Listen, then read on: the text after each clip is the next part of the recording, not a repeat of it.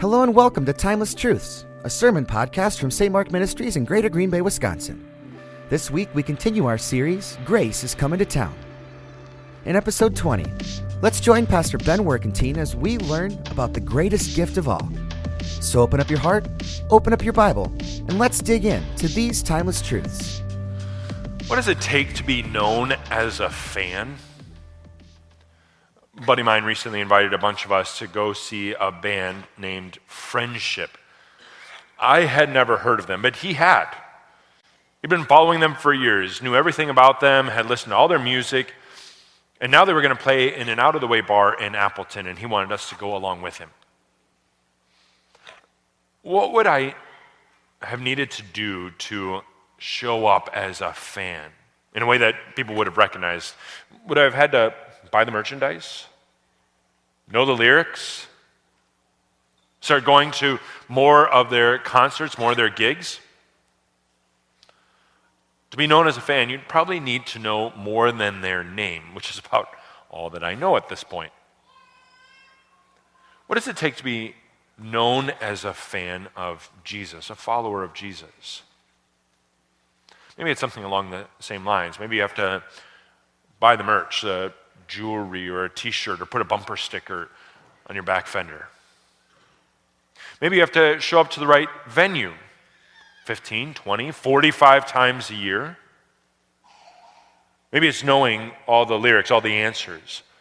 Memorize the books of the Bible, 50 most important passages, be able to answer every objection to the Christian faith. Maybe you've convinced yourself if you do those things, then people will know you are a fan of Jesus. But is that really what it takes? Jesus answered that question for us. In John chapter 13, that's where we're going to be headed, where we're going to take a look here today. So if you've got your Bible or Bible app open, John 13 is where we're headed. And these are fitting words for this time of year, this season that the church has historically called Advent. Advent comes from a Latin word that means coming or arrival. And the nostalgic part of us looks back to the coming of the God man Jesus for the first time in that manger in Bethlehem. That's why there's so many connections this time of year with Christmas, because Jesus came. But there's a part of us that leans forward during Advent season and looks ahead to the second and final time that the God man will come on Judgment Day we don't think about that one so often. There aren't a lot of Judgment Day songs on Christmas radio this time of year. But as fans of Jesus, we can't help but look ahead and prepare for that coming of Jesus. And it's that coming that these words help prepare us for. They're not usual words we read because this time of year we like to read things like there were shepherds living out in the fields nearby. Or the people living in darkness have seen a great light. Or you, Bethlehem Ephrathah, though you are small among the clans of Judah. Those passages help us look back, appropriately so.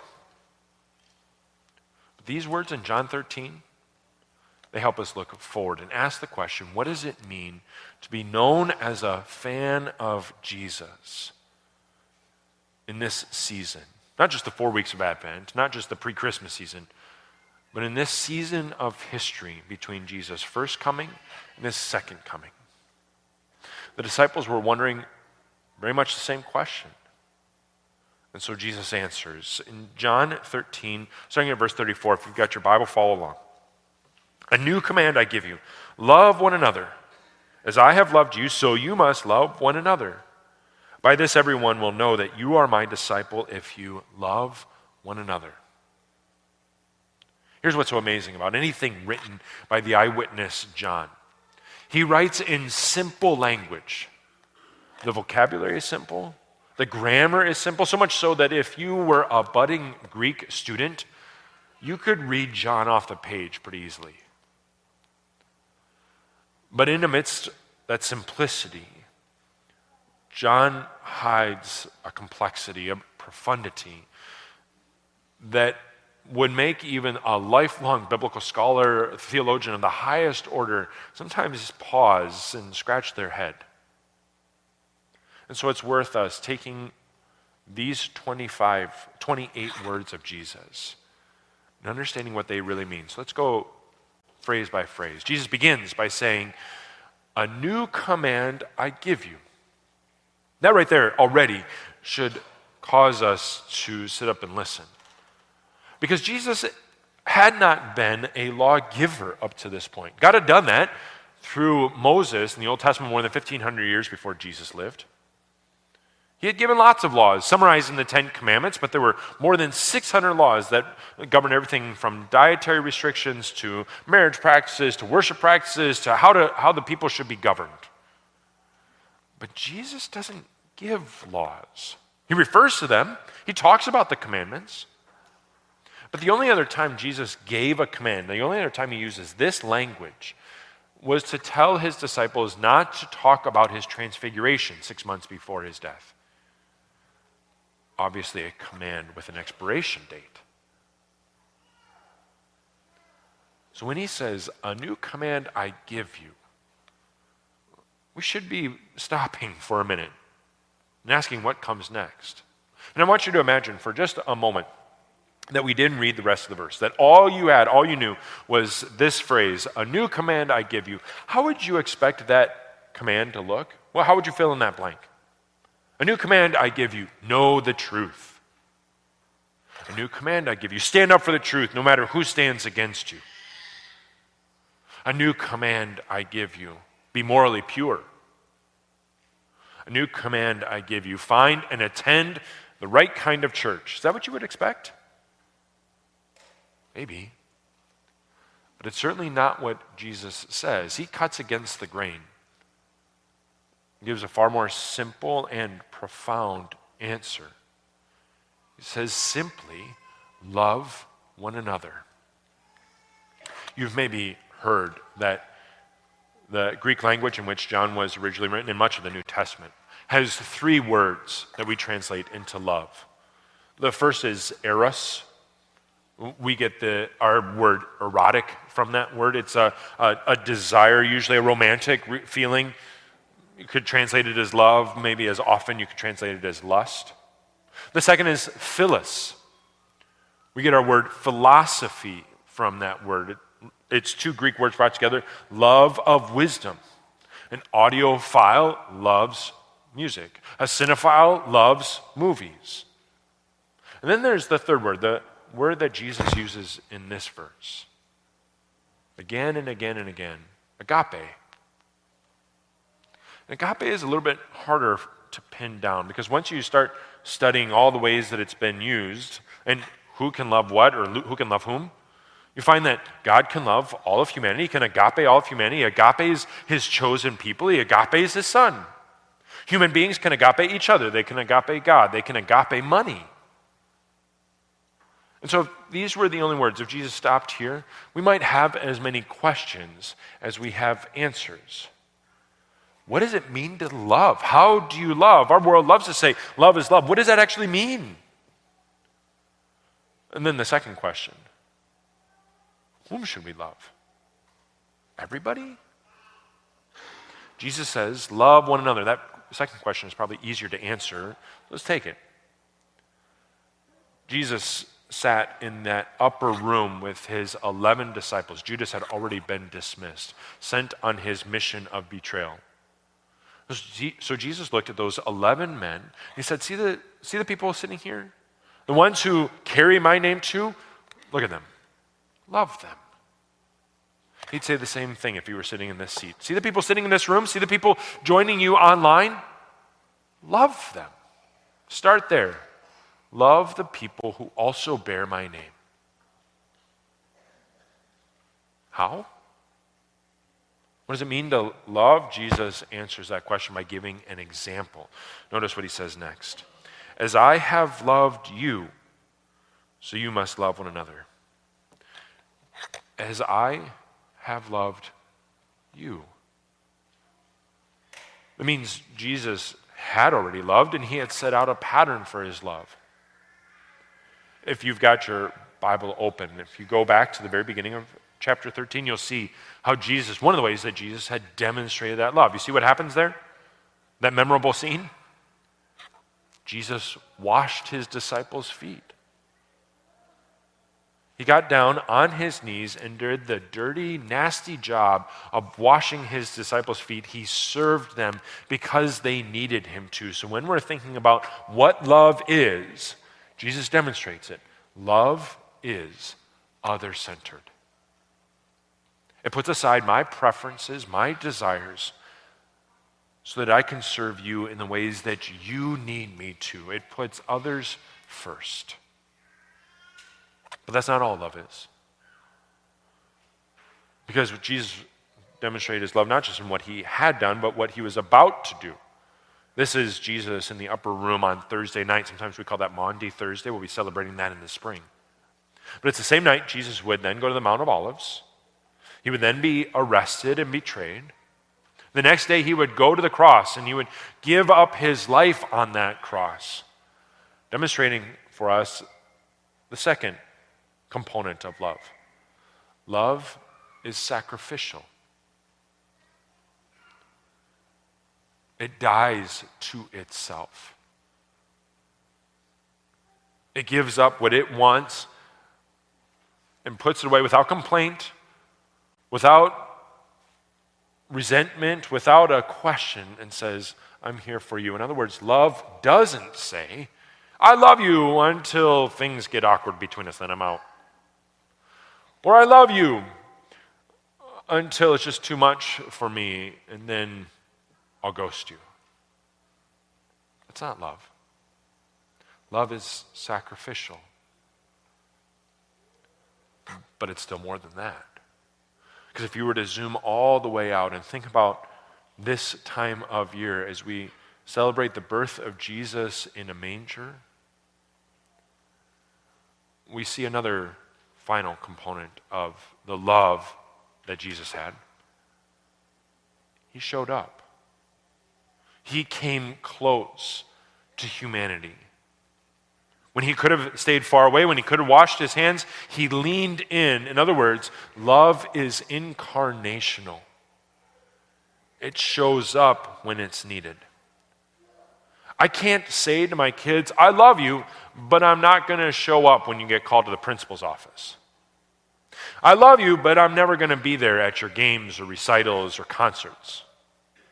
I love you, but I won't be available when you have questions or doubts or fears.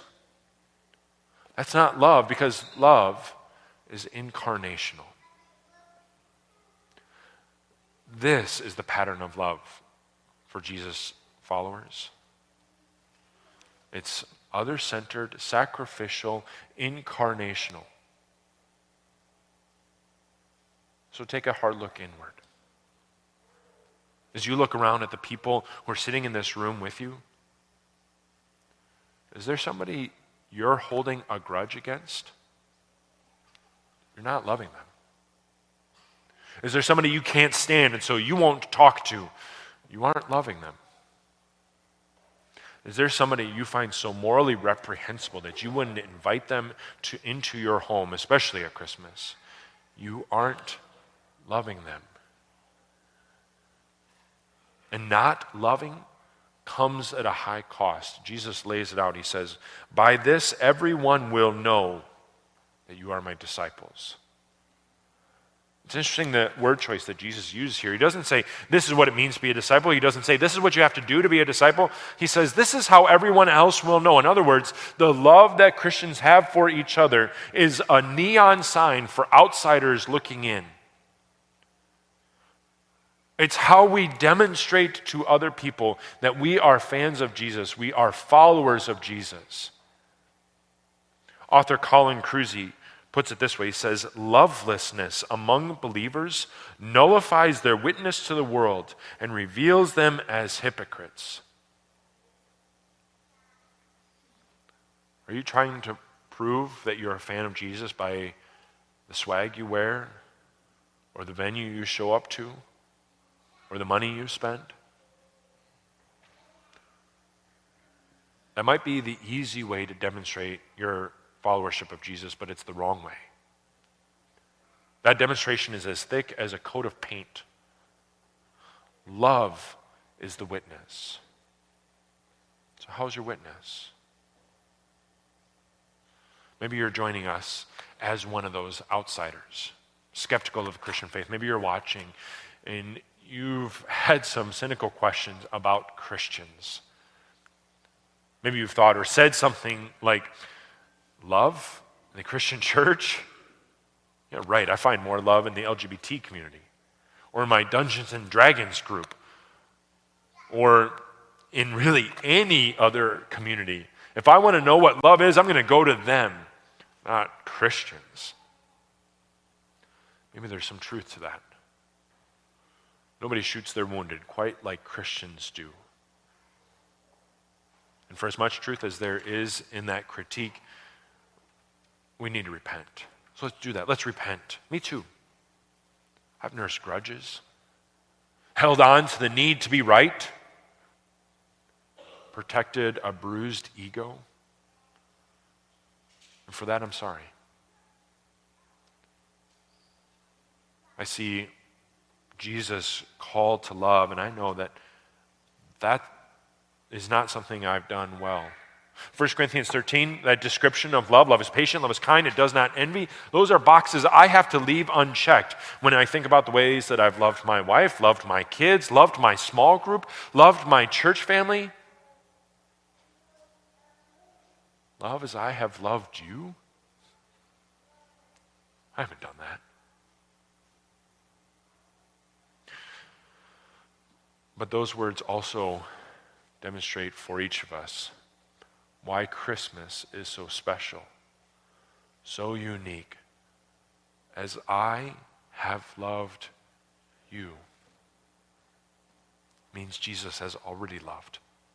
In God, Jesus uh, in Jesus, God demonstrated his love for us first. He took the first step. He had you in mind when he loved the world. He came down off of his throne because you needed him to, because he, you, he knew that you needed someone to serve you. Love other centered in Jesus, check. He came into that manger knowing that the manger would eventually lead to a cross, a cross where he would hang and carry the burden of the weight of the sin of the world, of all human beings of all time. Love as sacrificial, check. He entered in that manger knowing that it would be messy and hard, knowing that he would grieve and dance, he would sleep and weep. And he did it all anyway because he wanted to come close. He wanted to come into the mess, to be next to you in it. Love as incarnational? Check. That's why we call Jesus, why he describes himself as love. And that's why we can't love. Nobody can love outside of Jesus because he completely redefines the category. In the, the category of people who have loved, Jesus stands alone. And he chose to love you. You and I get to just be a reflection of that, to reflect some of the warmth from that bonfire on a cold night, reflect it into the lives of other people so that they might be warmed by it too. And that kind of warmth, that kind of love is so attractive, so noticeable from the outside world that it, even in the early church, was what set them apart. One of the early church fathers, by the name of Tertullian, records this. He says, It is mainly the deeds of a love so noble that lead many to put a brand on us. See, they say, how they love one another how they're ready even to die for one another, for they themselves will sooner be put to death. We get to be the window through which people, maybe for the first time, catch a glimpse of what it is to be the recipient of other centered, sacrificial, incarnational kind of love. His command, his only command for us is to open the window. we get to be that for other people. So, is there someone in your orbit who's eating Christmas dinner alone? Love them. Is there someone against whom you're holding a grudge or you know they're holding a grudge against you? Love them. Is there somebody who's suffering the nightmare of a blue Christmas discolored by grief? Love them. Don't worry about the bumper sticker, the t shirt, the, the money, the, the showing up on the weekend. That was never the way to show that we're disciples anyway. Because it's His love, not ours, that we have and we get to give as the greatest gift this Christmas season. Amen. Thanks for joining us for this episode of Timeless Truths. Whether you're a first time listener or a long time listener, we're glad you could join us. For more information or to support the work of St. Mark Ministries, check out our website at stmarkministries.com. Be sure to tune in next week as we continue our series, Grace is Coming to Town. And remember, you matter and you are loved.